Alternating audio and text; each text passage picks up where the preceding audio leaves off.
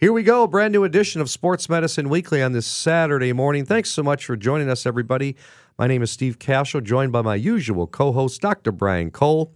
He is the head team physician for the Chicago Bulls and one of the co team physicians for the Chicago White Sox, amongst other teams, and sports medicine specialist, orthopedic surgeon from Midwest Orthopedics at Rush. Our website is sportsmedicineweekly.com.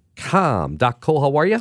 I'm great, Steve. Great to see you this morning. Well, we got uh, right on topic here because nothing hotter in sports, I think, right now than besides the Cubs injuries, but uh, turn to football and the NFL quarterbacks going down. Drew yeah. Brees and Brent Roethlisberger and Nick Foles a couple weeks ago. I'm going to start with the Roethlisberger injury, the Pittsburgh Steelers quarterback. MRI in his right elbow last Sunday evening, determined by the Steelers medical team that surgery would be required. They're thinking maybe a Tommy John surgery. Yeah, it's crazy. I mean, yeah. to my question, and what all my friends are asking me, I mean, ask Dr. Coldest, they're telling me, Steve, you know, is it uh, how unusual is this for a football quarterback to have a Tommy John compared to a baseball pitcher? It's very rare. Like, uh, you know, it's estimated that about a third of all baseball pitchers and then Major League Baseball have had or are veterans of Tommy John. So clearly, I, you know, you'd have to be. You'd basically have to go to the internet, which I've done. There's maybe two or three quarterbacks that are listed that have had Tommy John problems. It's extremely rare. And I think the main reason is that you just the the mechanics are so different. You know, arguably throwing a football is repetitive, but it's nothing like repetitive throwing. The angular velocity you get when throwing a baseball. You know, certainly the forces are insane with a football and the distance, but it's that's like an acute overload situation, which obviously that's where the ligament can fail. But with baseball, it's often attritional or repetitive over time that weakens the ligament. And you know, you're dealing with frequency of throwing a very small ball, uh, and you're throwing it 90 plus miles per hour, and you're doing it sometimes, you know, 80, 90, you know, 100 times, depending on where you are on the cycle. So it's um, it, it really is a different entity compared to throwing a football. That's why we just don't hear about it. So it's it's a shame because you know it's not like we got a dozen quarterbacks on a football team. Uh, it can really paralyze an organization by losing their quarterback to this because the recovery time is probably going to be just like uh, just like a baseball player, maybe a little bit less. Maybe you got six, eight months, not eight to twelve months to get your performance back, but it could take that long. So it's it's really a shame. And then Drew Brees, of course, one of the great quarterbacks in the NFL and uh, future Hall of Famer for the New Orleans Saints. Okay, here's what happens to him. Uh, injury during the first quarter last Sunday between the Saints and Rams. Uh, he was hit on his hand by Rams defensive tackle Aaron Donald, did not return. In 19 NFL seasons, Dr. Cole, Drew Brees has only missed one game due to injury. And, uh, wow, surgery could be out six weeks. Are you thinking? What are you thinking with yeah, the thumb? I mean, you know, the most common they say they're saying ligament, so I'm going to say the most common is the what we call the skier's thumb or the gamekeeper's thumb. We've talked about that before. We had a couple of those on our basketball team. Um, they they're a little bit hard to diagnose. Uh, there's some decision making whether or not to repair. Uh, sometimes you get a little wiggle room to say, look, should we repair this or can we let him try to play with it? The problem is if you've got to grip a ball, a football, your thumb, opposable thumb is really important. So if you don't have that stability in the ligament, you can't grab a ball. So you kind of know what the, the what the outcome is going to be based upon physical exam and that MRI. So if they're saying it's out six weeks, they're probably I mean just guessing. You know, eventually it'll come out the most common, all things being equal, is going to be the the ligament, the ulnar collateral ligament of the thumb, uh, which kind of gives you that stability.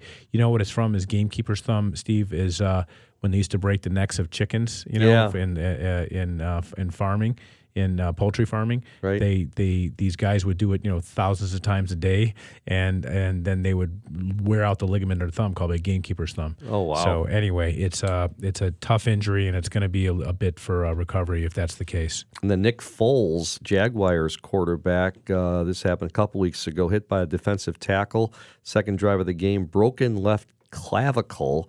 He is right hand dominant, but same side he broke in 2014. Underwent surgery, repair a broken left collarbone, and a clean, straightforward break, and targeting a Week 11 return. So it's it's dangerous out there, isn't it? Well, it's a collision sport. It's like getting hit by a car every time. I mean, look, this is the one sport where you see career-ending injuries sometimes every single week. You know, so um, it's it's awful. Clavicle fractures are a, a tough one too because I think, as you may, may have mentioned, he he had one before that may not have been treated surgically, and um, I would say that the standard now, depending on the clavicle fractures, is surgical repair and you can sometimes get a guy back faster with surgery than non-surgery. So I'm not sure where the decision making is there. I don't know the fracture configuration, but uh, I've been you know pretty involved with some of the science in clavicle fractures actually helping design a new plate that's really low profile and super strong. And the hope is that we can get someone back faster and sooner. I see biking accidents on a pretty regular basis with uh, clavicle fractures. That's one of the most common things i see. And in the summer that's kind of a weekly thing uh, I, you know, there are times where I'm repairing a clavicle each and every week from a bike injury. Really? Yeah. But you know, the good news is the best night of sleep they get after clavicle fracture is the day they get it fixed. I mean, it's really brutal. It is super painful, and the night you fix it, uh, after you fix it, they feel great. They're sore, but they feel great because you don't have this strut that's overlapping and moving around and is extraordinarily painful otherwise. Any other football injuries you're seeing at Midwest Orthopedics at Rush? Now, well, we've had a rash of. I'm getting uh, a number of high school kids now with with uh, ACL tears. So last Monday we had four acute ACL injuries for uh, high school football players. Ah, devastating. yeah, huh? it's it, yeah, it's it's awful. I mean, because these kids, you know, what's really, you know, what's the, the the biggest challenge is these kids are coming in and they're using. They need film. So if they're juniors or seniors, they need film for college. So the stress is on For for, the these recruiters? kids. Yeah, the, the stress is on for a lot of these kids to get into college. So obviously academics are important, but many of these kids have aspirations of playing college level football, and you know about half are D three, and I get a, a number of kids who are D one, and um, it's it's devastating. Usually by the time they get to me, I they know what they have, you know. So the drama's been they went through the drama, but I can tell you there's nothing more challenging, at least in my office emotionally, as a kid who's just finding out they have an ACL tear, and they're not scared of the surgery or any of that. They just can't. They, it's hard for them to imagine the recovery, and in fact, they're not even worried about getting back because most people know after you reconstruct the ACL, you're probably going to get back, and you may be as good or better based on the rehab you do. The thing that they did that's devastating is that you can't plan it. It's the timing is awful because it's happening in sport. It's happening in competitive sport they can't afford to be out of the sport if they're trying to achieve something. So sometimes you get a kid who has no desire to play college, but he's just bummed that he can't finish his senior year. You know, that's devastating. I've had a number of recent ones where I've tried to let him play actually, where we'll brace him and we'll say, look, you know, it's a consensual decision making, but you could make an argument in some instances, knowing that they could still give out, that if you handle it in a certain way, certain positions, certain athletes can make an attempt to go back to play with a incompetent ACL and delay the fixing. You know, delay. I'm the thinking repair. of linemen. You can do an alignment. I had a quarterback recently. We got two games and he ended up giving way. I've got a young guy now who's an outside linebacker. He's thin. He's he's he's not real big. He's a he's a actually he's a safety, and we're going to give it a go. We met, uh, you know, but it's that you should sit on that conversation, you know, with the parents versus the kid. And you can't predict who's going to be pushing it more, the kid or the parent. Is that right? Yeah, time, you know. yeah. Uh, but that that's one is like buyer beware because if you allow a, a, anyone to go back with an ACL tear to the same sport that they tore it to begin with, you obviously know they're in an ACL dependent sport, right? Because they tore it in the activity, and typically they're non-contact open field type injuries, right? Not contact. Non-contact, So yeah. so they need their ACL. So they're getting in a situation where they run the risk of tearing, you know, uh, or excuse me, of tearing other things if they give way. Okay, Doc, sounds great. Let's move on. Talk a little bit about supplements and, and the importance of supplements. I'm thinking about whey protein and uh, and different things, turmeric. You know, Right, uh, I've, right. I've started that and I really like it, but you got to get the right grade, right? Yeah, I mean, there's a lot of nuances to supplements. I would tell you that you and I will always do better trying to get what we need, what we need from whole food. But the reality is, if you're exercising, you're doing strength, resistance training, endurance training at any level, it's kind of tough to get all the things you need just by routine food. So supplements kind of fill that gap, and they also are very convenient because you know, let's just say you're trying to achieve some basic recommendation of one gram of protein per pound because you're working out and you're trying to deal with recovery and avoid soreness and one things like that. One gram of protein yeah. per pound. Yeah, so okay. that's not easy to get. No. Right. So you know, at minimum, if you're 160 pounds, you're looking at a half gram, and and when you're really working out and your muscles are breaking down, you're looking for recovery. You know, reducing soreness and increasing muscle mass and performance, uh, and helping you know from a, a, a support muscle uh, reach muscle growth and so forth that's when you would like to have something around the neighborhood of one gram per pound. That's not easy to get. So protein supplements can make a big difference. But supplements come in all you know sizes and shapes. It's not just protein. There's amino acids that help us for what we call protein synthesis to help rebuild muscle. There are things that you and I can take, like you said, you're taking turmeric that can help uh, uh, support uh, joint recovery or joint inflammation in some of the basic science literature. So there's all it's an amazing field and i'll tell you you know having just recently climbed i it was a big part of my training and i think you know when people ask what's more important exercise or food i think you know i would almost say that if you don't do the food thing that all the exercise in the world may not get you there so Interesting, yeah. so you know feeding your body and your muscles and your furnace properly is as important or more important than doing the, the exercise, and they don't work in isolation. Uh, I can tell you that. But certainly, if you're not exercising, taking supplements isn't going to do it. And if you're exercising intently, uh, if you're not eating properly, you don't get the most out of it. So there's a there's a definite balance. Our next guest, he's a great one. Let's bring uh, David Strickland on. David is with uh, Optimum Nutrition. We're going to talk about the merits of dairy protein. And I'm trying to figure out right here between whey protein and dairy protein. And Doc and I talked a little bit off camera with David. Thanks so much for for joining us. Uh, and you guys do a heck of a job with uh, Glanbia, but especially out of uh, Optimum Nutrition. What makes a whey protein unique against other proteins, David? Hey, Steve. First and foremost, uh, thanks for having me on, Brian. Steve, um, happy to be here. So uh, thank you. Um, yeah, great subject, and certainly something that's near and dear to our heart. But uh, you know, whey protein, it, it's it's not just for bodybuilders anymore. It's basically consumed by healthy adults as part of the regular diet and exercise regimen now. And um, you know, you you can it's used to build and help support your muscle recovery as well as you know many of the metabolic uh, proteins that are required for body structure like collagens, joint, and certainly your your immune system um, and hormones and and uh, and more. So it's something that everybody should incorporate into their diet, and it's probably one of the most talked about um, foods in in our diets today.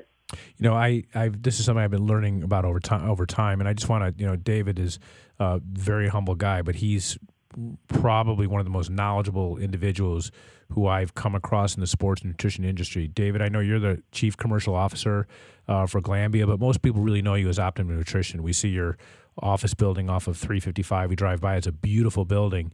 And he and I met actually at the first, uh, maybe the second uh, sports summit. They've been a, a perennial uh, sponsor and supporter of the the sports summit, Steve, which you'll be uh, uh, a moderator of, right? Right. On uh, October second, Wednesday, October second. So he's going to be present as well and as a speaker. But tell you know, tell us a little bit about, if you would, about you know, Optimum Nutrition and what they're all about. My, I, as I remember, I think you once told me you guys make more whey protein, which is a dairy protein, a whole protein, uh, or a complete protein, as you call it, than any other company in the world. Is that true, or am I embellishing that?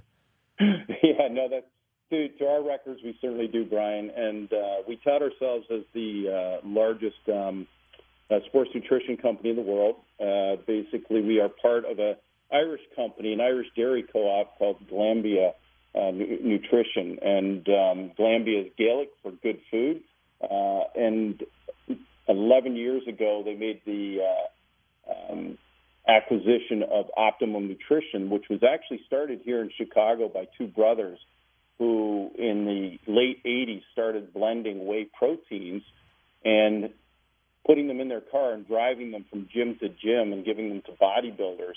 And if you remember back in the 80s, Sylvester Stallone and cracking his eggs in Rocky, that's that's what most bodybuilders were using for high protein sources. And somebody discovered the technology behind whey and whey proteins, and um, it tastes a lot better. It blends and mixes easier, and it gets into your bloodstream pretty quickly. And uh, for the last 11 to 12 years, Glanbia slash Optimum Nutrition has been blending and providing proteins into over 148 different countries around the world.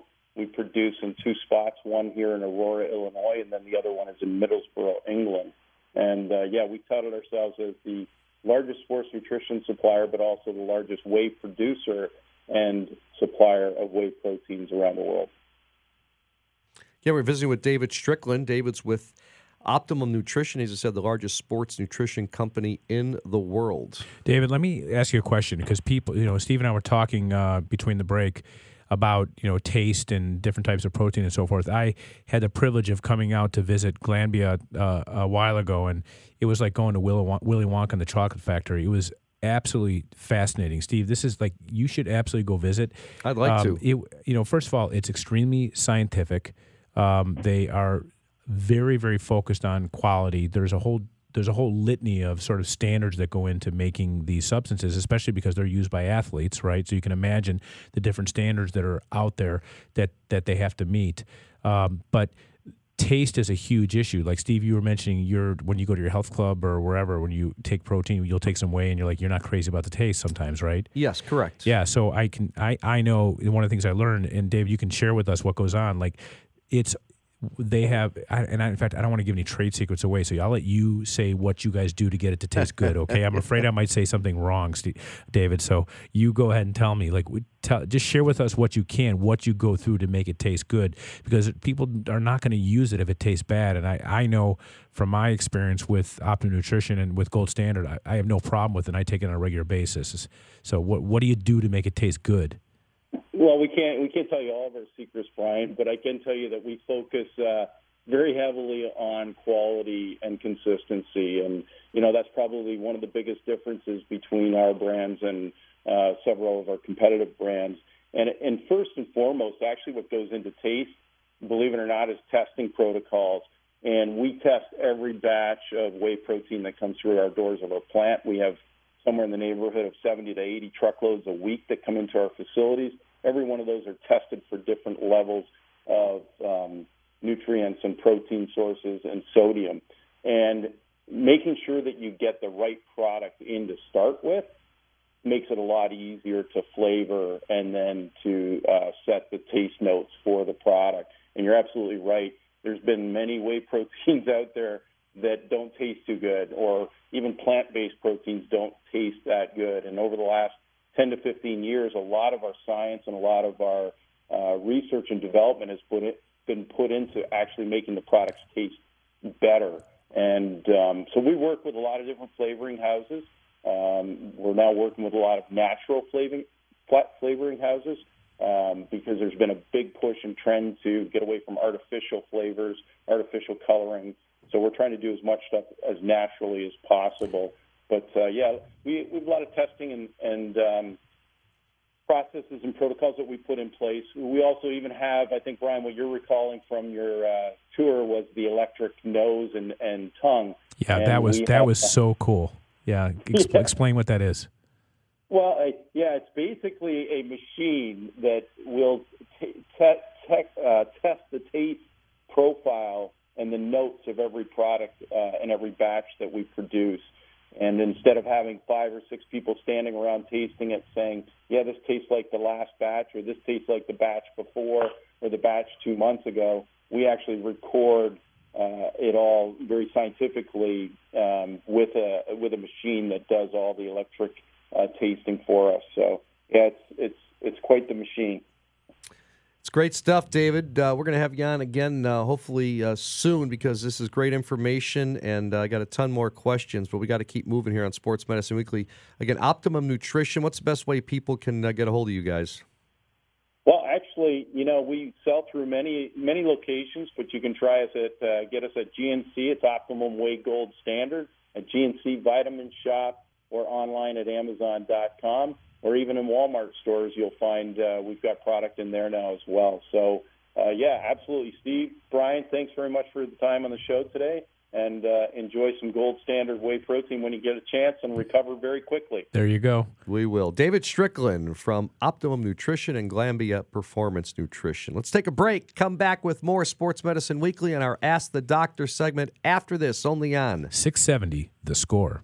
Back here on the Saturday morning Sports Medicine Weekly, Steve Kashul, Dr. Brian Cole. Time now for the staple of our show. It's our Ask the Doctor segment, giving our listeners the opportunity to have Dr. Cole address their specific sports injury issues. You want to get involved, very easy. Go to our website, sportsmedicineweekly.com, and on the homepage, you'll see the picture of Dr. Cole and yours truly on the right side of the screen. Click on that link and you can ask the doc a question. Ready, doc? Here we I'm, go. I'm in. First one. What is the difference, Dr. Cole, between open and closed chain exercise? What is each type of exercise indicated? Well, you know, I, I, I imagine some of our listeners know what this is, but I think it's kind of important to know because it may have special uh, uh, meaning if you're, say, recovering from injury uh, or have joint pain. But basically there's two forms of what we call kinetic exercise, meaning when your joints are moving.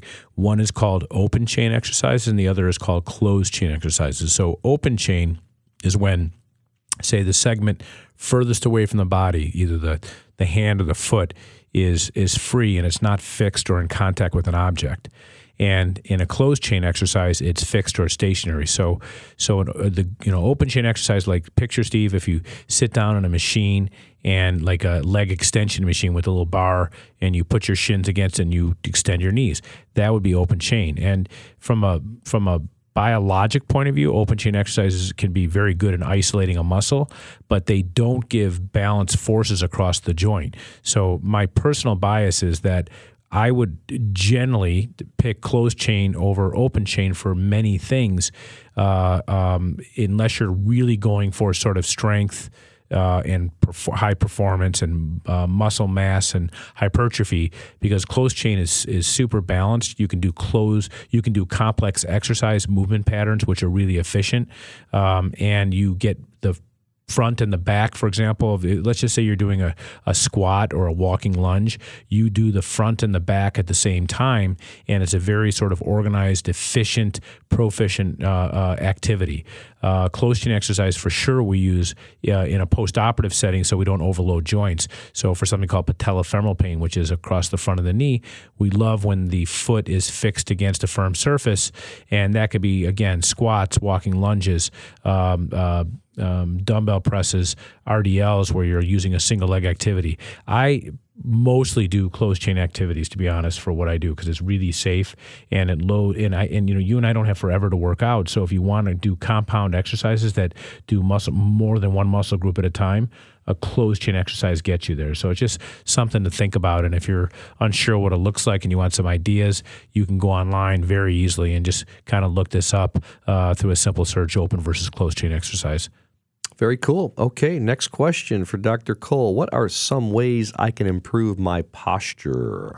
Yeah, this is a big one. You know, I see a lot of uh, adolescents and teenagers in my office, and probably those with the worst posture are these tall females that I get who are playing volleyball and swimmers and so forth, who are not comfortable being tall and they're kind of always hunched over and they're bending over their top. They have that sort of curve in the back of their their their upper thorax or, or, back.